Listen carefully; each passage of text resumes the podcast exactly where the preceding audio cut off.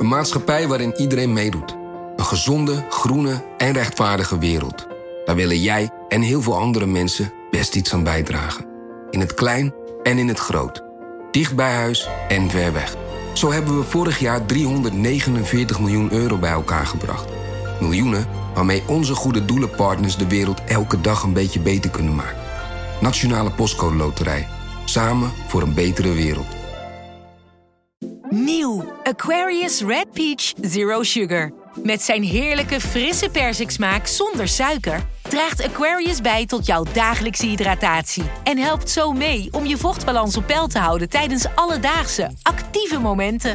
Thuis, op het werk of onderweg. Ook verkrijgbaar in smaken lemon en orange. Probeer hem nu.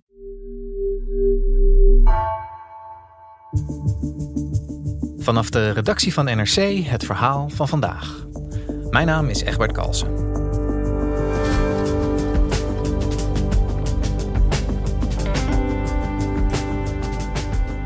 Nigeria wordt ook wel de reus van Afrika genoemd, door de grote invloed die het land heeft op het hele continent.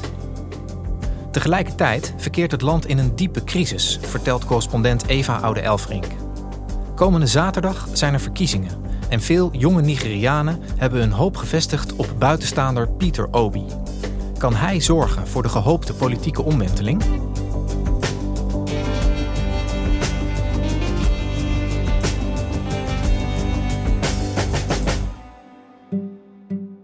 Eva, Nigeria gaat uh, komende zaterdag uh, naar de stembus. Er zijn verkiezingen en dat is best spannend, hè? heb ik begrepen. Ja, het is heel spannend op het moment. Want het is eigenlijk voor het eerst dat het niet eigenlijk al een gelopen race is van tevoren tussen de twee partijen die in Nigeria al twintig jaar regeren. Maar uh, er is in één keer een, derde kandidaat van een hele kleine partij die eigenlijk heel aan kop gaat in, in alle peilingen en die niemand helemaal had zien aankomen. En uh, zijn naam is Pieter Obi en hij is eigenlijk een beetje de grote verrassing waarvan iedereen uh, toch heel benieuwd is hoe hij het daadwerkelijk gaat doen komende zaterdag. Today is democratic transition in the 21st century Nigeria 2023 and beyond from being a highly insecure country to a secure country, from corruption to a transparent country. But in all this, it is important that we look at where we are today. We hebben het niet heel vaak uh, over Nigeria. Waarom zijn deze verkiezingen nu juist zo van belang? Nou ja, we hebben het hier over een, een, land dat ook wel bekend staat als de reus van Afrika. Dat is niet zomaar. Het is de grootste economie op het continent, maar ook het land met de grootste bevolking. 220 miljoen mensen naar schatting. En eigenlijk alles wat hier gebeurt, dat heeft een effect op de landen daaromheen. Het heeft een hele belangrijke rol gespeeld. Eigenlijk een stabiliserende rol zou je kunnen zeggen. Waarbij we in het verleden hebben gezien dat Nigeria heeft opgetreden wanneer het uh, misging bij buurlanden. Waaronder in Sierra Leone en Liberia toen daar burgeroorlogen uitbraken. Dus het is, uh, het, is, het is niet alleen een land op zichzelf. Het is echt een land die een sleutelfunctie heeft binnen zeker West-Afrika. Maar eigenlijk ook op heel het continent. En wat in Nigeria gebeurt, dat heeft gewoon een rimpeleffect naar de landen daaromheen. En je merkt eigenlijk nergens zo goed hoe, hoe bruisend uh, Nigeria wel niet is dan wanneer je in Lagos bent. Lagos is uh, het economische hart van Nigeria. We hebben het hier over een economie die op zichzelf al groter is dan die van de meeste Afrikaanse landen. En die stad die leeft en die, die krioelt. En dan zie je, zie je een stad nou met hoge wolkenkrabbers en overal mensen die nou, het beste ervan proberen te maken. Die aan het, aan het hosselen zijn om hun leven op poot te krijgen. Het is een extreem jong land. We hebben het hier over een bevolking waarvan 70% jonger is dan, dan 30 jaar. En dat heeft een enorme energie. Dat zie je ook in, in wat er eigenlijk uit voortkomt. Nigeria is een van de voorlopers in de muziekindustrie. De grootste muzieksterren van dit moment komen hier vandaan. Uh, ik noem bijvoorbeeld iemand als Burna Boy... die afgelopen zomer nog een van de hoofdacts was op Lowlands. Uh, maar ook Thames, die net nog een Grammy heeft gewonnen en samenwerkt met Beyoncé. Ze zijn echt de toonzetters op dit moment. En dat heb je op cultureel vlak, maar ook qua start-ups gebeurt er ontzettend veel. Sommige van de grootste start-ups van het continent komen hier vandaan. En dat, dat, dat voel je heel erg als je in Lagos bent. En dat is eigenlijk uh, heel knap als je bedenkt dat dit vooral gebeurt ondanks de regering die er op dit moment in Nigeria zit. En niet zozeer dankzij die regering. Ik sprak, uh, ik sprak toen ik daar was ook met uh, Dele Farotimi. Hij is, een, uh, hij is een bekende advocaat en activist. Hij beschreef het zo dat Nigeria is een land dat echt zou, zou kunnen excelleren op, op het wereldtoneel. Maar dan heeft het daar wel de juiste sturing voor nodig. The story of Nigeria is not one of poverty. It's one of extreme mismanagement. The people of this country if their potentials are unleashed. Yeah. But I have no fear whatsoever that properly led, we can be out of our doldrums and be contending with the first world within two generations if we are properly led. Ja, je schetst een, eh, een levendig en ook een heel ondernemend beeld eh, van Nigeria. Maar als ik die advocaat zo hoor, dan is dat dus niet het hele verhaal. Nee, dat is, dat is ook zo. En dat, is ook, dat zie je ook, eh, nou, niet alleen als je door Lagos rijdt, maar er gebeurt in Nigeria vooral veel doordat de mensen dingen zelf oppakken. Onze collega Femke van Zijl die heeft een boek geschreven en het heet Doe het zelf maatschappij. En dat vat het eigenlijk wel zo'n beetje samen. Nigerianen zijn gewend om alles zelf op te pakken. Of het nou gaat om hun uh, stroomvoorziening of hun watervoorziening. Omdat ze weten dat ze niet kunnen rekenen op de staat om dat op een goede manier of überhaupt op een manier voor hun te regelen. Uh, we hebben het over een land waar op dit moment meer dan de helft van de inwoners in armoede leeft. Een derde van de bevolking is werkloos. Dus het zijn allemaal statistieken die heel weinig hoop geven als we het inderdaad hebben over de potentie die er is. En dat is dan alleen nog de economie, want ook op het gebied van veiligheid gaat het eigenlijk extreem slecht. Nigeria kampte al jaren met en uh, met jihadistisch terreur van Boko Haram in het noordoosten van het land. Maar inmiddels heeft het geweld zich verspreid door eigenlijk heel Nigeria. Met ook zogenoemde bandieten die er een hele kidnappingsindustrie op nahouden. Waardoor Nigerianen eigenlijk niet eens meer veilig met de trein kunnen rijden. Laat staan met de auto. Omdat ze moeten vrezen dat ze onderweg worden, worden opgepakt en vastgehouden. En dat hun families miljoenen naira moeten betalen aan dit soort mensen. Dus het is ook niet zo dat uh, het hiervoor allemaal zo rooskleurig was, dat het heel goed ging met de Nigeriaanse economie. Maar in de afgelopen acht jaar onder de huidige president is de situatie wel echt, echt flink verslechterd. Ja, en wie, wie is er eigenlijk de baas op dit moment in Nigeria? Wie is die president onder wie dat land zo is afgegleden? Uh, de huidige president van Nigeria is Muhammadu Buhari. Een 80-jarige oud legergeneraal die uh, behoorlijk kwakkelt met zijn gezondheid. Hij is uh, deze verkiezingen ook niet opnieuw verkiesbaar. Hij was in de jaren 80 al eens eerder aan de macht, toen van een militaire dictatuur. Hij is in 2015 is hij opnieuw verkozen, dit keer in democratische verkiezingen. En er werd destijds ook echt heel veel hoop op hem gevestigd. Hij had de reputatie om, om erg zuinig te zijn en vooral ook erg streng op corruptie. Hij beloofde de corruptie heel hard aan te pakken. Dus er was, er was veel hoop op, toen hij werd verkozen. Maar eigenlijk heeft hij in, in de acht jaar dat hij nu uiteindelijk aan de macht is, heel weinig van die beloftes waar kunnen maken. En hebben Nigerianen eigenlijk hun hoop in duigen zien vallen door de enorme economische problemen die onder zijn bewind alleen maar groter zijn geworden. Sinds hij aan de macht was, heeft Nigeria twee economische recessies uh, meegemaakt. Nou ja, een deel kan je verklaren door uh, de problematiek rondom de COVID-epidemie die is uitgebroken, de oorlog in Oekraïne die natuurlijk ook een grote rol speelt. Maar het gaat ook gewoon over economisch wanbestuur, waar deze regering uh, wel degelijk op kan worden aangekeken. En dan gaat het onder andere over de schulden, de enorme schulden die zijn opgelopen onder zijn bestuur. Dus voor, voor Nigeriaan is hij eigenlijk vooral een hele grote teleurstelling gebleken. Ja, dus economisch heeft hij er niet veel van uh, terechtgebracht, zou je kunnen zeggen. En op veiligheidsterrein, hoe bestrijdt hij die problematiek? Er zijn wel militaire offensieven geweest in het Noordoosten, die Boko Haram en de splintafwegingen die daaruit voort zijn gekomen, de kop in moesten drukken. En ze zijn dan wel verdreven uit de grote steden, maar hebben zich eigenlijk naar, naar elders weten te verspreiden. Plus natuurlijk het geweld van die bandieten, die, die kidnappingsindustrie die erbij is gekomen, waar echt nog geen antwoord op is gevonden. En nu heeft de centrale bank onlangs Um, hebben ze een nieuw briefgeld geïntroduceerd. Alle oude briefjes moesten worden ingewisseld en er zouden nieuwe briefjes voor in de plaats komen. En daarvan werd gezegd dat dat niet alleen was om, nou ja, eigenlijk om corruptie tegen te gaan, maar eigenlijk ook om die, die kidnappingsindustrie de kop in te drukken. Maar die, die, dat, die, poging, of wat, hoe zullen we het noemen, ja, dat, die, dat besluit heeft uh, in de afgelopen weken voor een enorme chaos gezorgd. En afgelopen weekend nog is het echt op verschillende plaatsen geëxplodeerd. Met enorme mensenmassa's, woedende mensenmassa's die zich voor, voor banken verzamelden. En uh, sommige banken zijn ook in de fik gestoken.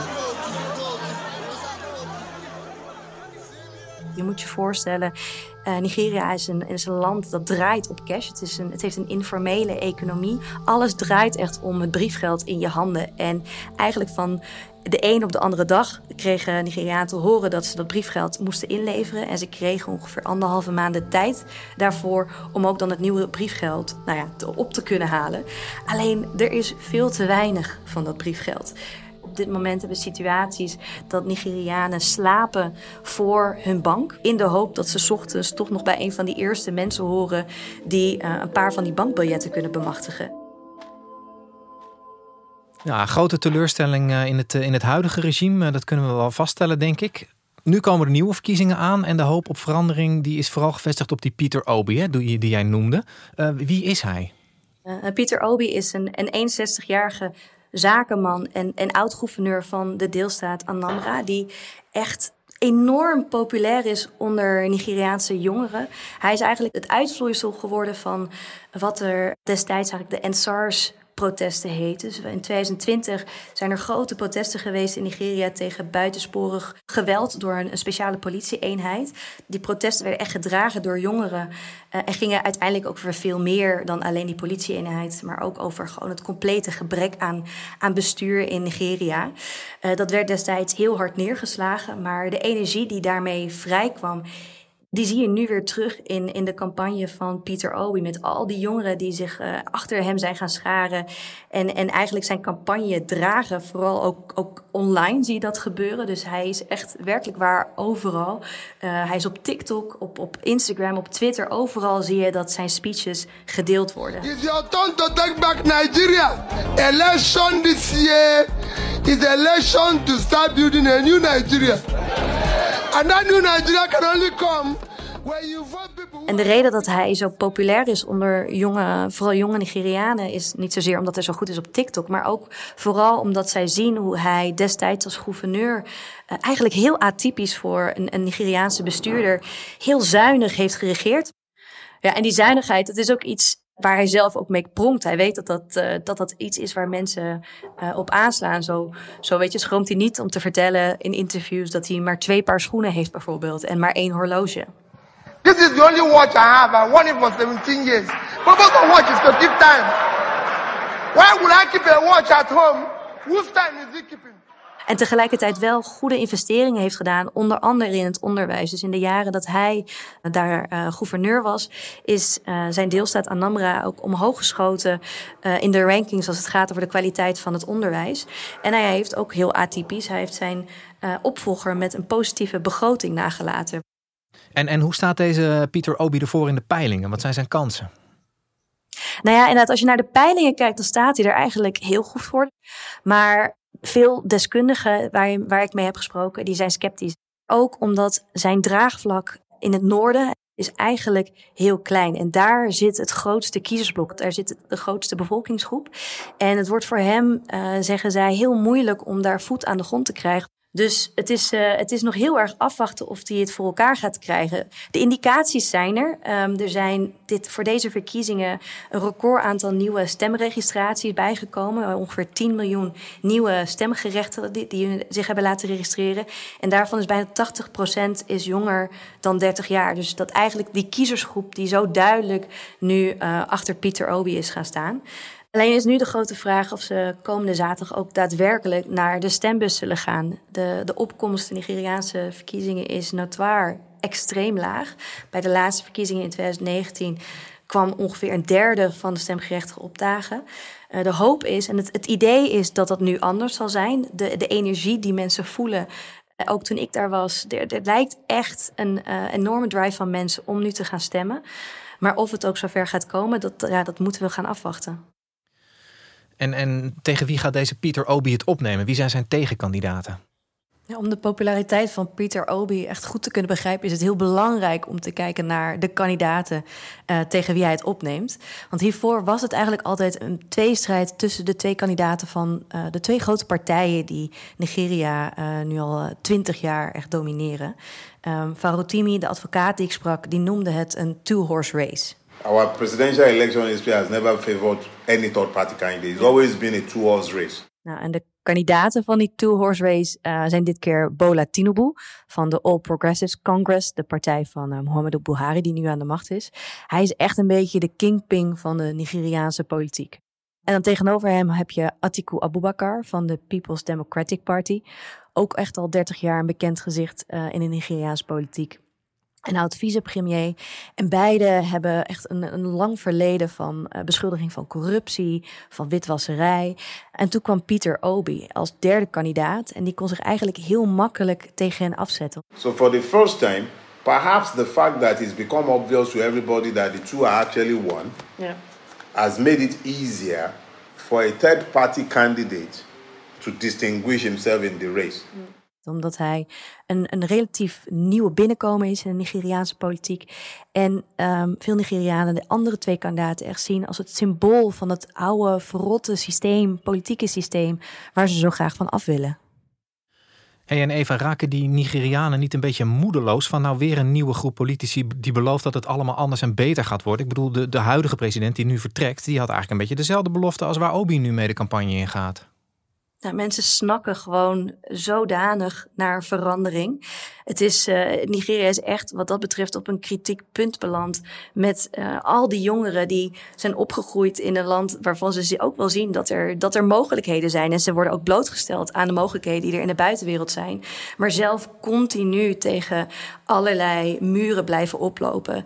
Er, er is natuurlijk een reële kans dat hun hoop ook straks weer teniet wordt gedaan. Maar er is wel echt het vertrouwen dat, dat hij het wel anders kan aanpakken. En mensen hebben het ook gewoon nodig om zich ergens aan vast te kunnen klampen. Om zich toch nog, ja, om toch nog een beetje hoop te kunnen hebben in, in de ellende die, die hun realiteit is. Komende zaterdag uh, gaat Nigeria dus naar de stembus. Hoe, hoe verwacht jij dat die verkiezingen eruit gaan zien? Nou, zoals het er nu aan toe gaat, belooft het uh, behoorlijk chaotisch te worden. Juist ook door de, we hadden het al eerder over de tekorten aan, uh, aan, aan bankbiljetten. De woede begint echt een beetje over te lopen. Dus het is niet uitgesloten dat, het, uh, nou, dat er geweld kan gaan plaatsvinden. Sowieso is dat in het verleden ook al eerder gebeurd. En eigenlijk ook al in de afgelopen weken en maanden hebben we ook al verschillende geweldsincidenten gezien, gericht op stemkantoren. Dus er zijn allerlei factoren die eraan kunnen bijdragen dat zelfs op het allerlaatste moment uh, de verkiezingen nog zouden kunnen worden uitgesteld. Dat is uh, in 2019 ook gebeurd. En hoewel de kiescommissie volhoudt dat dat nu niet het geval is en dat echt absoluut deze zaterdag de verkiezingen zullen plaatsvinden houden mensen er toch rekening mee dat dat, dat, dat zou kunnen veranderen. En, en wat zou dat dan voor gevolgen hebben als het weer zo misgaat? De vrees is dat als, die, als er een indicatie is dat die verkiezingen niet eerlijk zijn verlopen en dat misschien daardoor Pieter Obi niet zou winnen, dan is de kans heel groot dat al die energie die, die mensen nu in zijn campagne hebben gestopt, een positieve energie, omdat, ze, omdat het gepaard ging met hoop, dat dat zal omslaan. En dat is ook iets waar, waar Dele Farotimi uh, zijn vrees voor uitsprak. The thing with that hope is that when you now look at that hope in the midst of the realities of the Nigerian situation, it's almost like seeing a flower mm. blooming in the desert. You know that he has a precarious existence. Yeah. Anything can happen to it, might happen to it, and at any time as well. We are where I think is a place of extreme hope, mm. but also a place of extreme danger.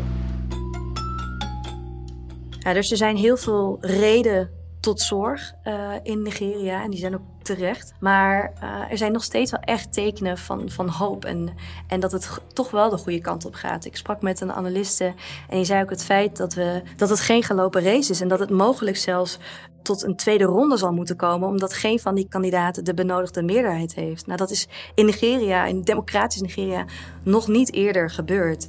En het feit ook dat jonge Nigerianen zich zo en masse uh, voor deze verkiezingen lijken in te zetten, van zich laten horen, dat is, dat is al wel een bewijs voor haar en voor vele anderen ook. Dat de democratie in Nigeria misschien wel wordt aangevallen, maar ook nog steeds echt springlevend is. En dat is toch wel een, een heel hoopvol teken. Dankjewel, Eva. Jij bedankt. Je luisterde naar vandaag, een podcast van NRC. Eén verhaal, elke dag. Deze aflevering werd gemaakt door Ruben Pest en Jeppe van Kesteren. Coördinatie Henk Ruigrok van de Werven. Dit was vandaag. Morgen weer.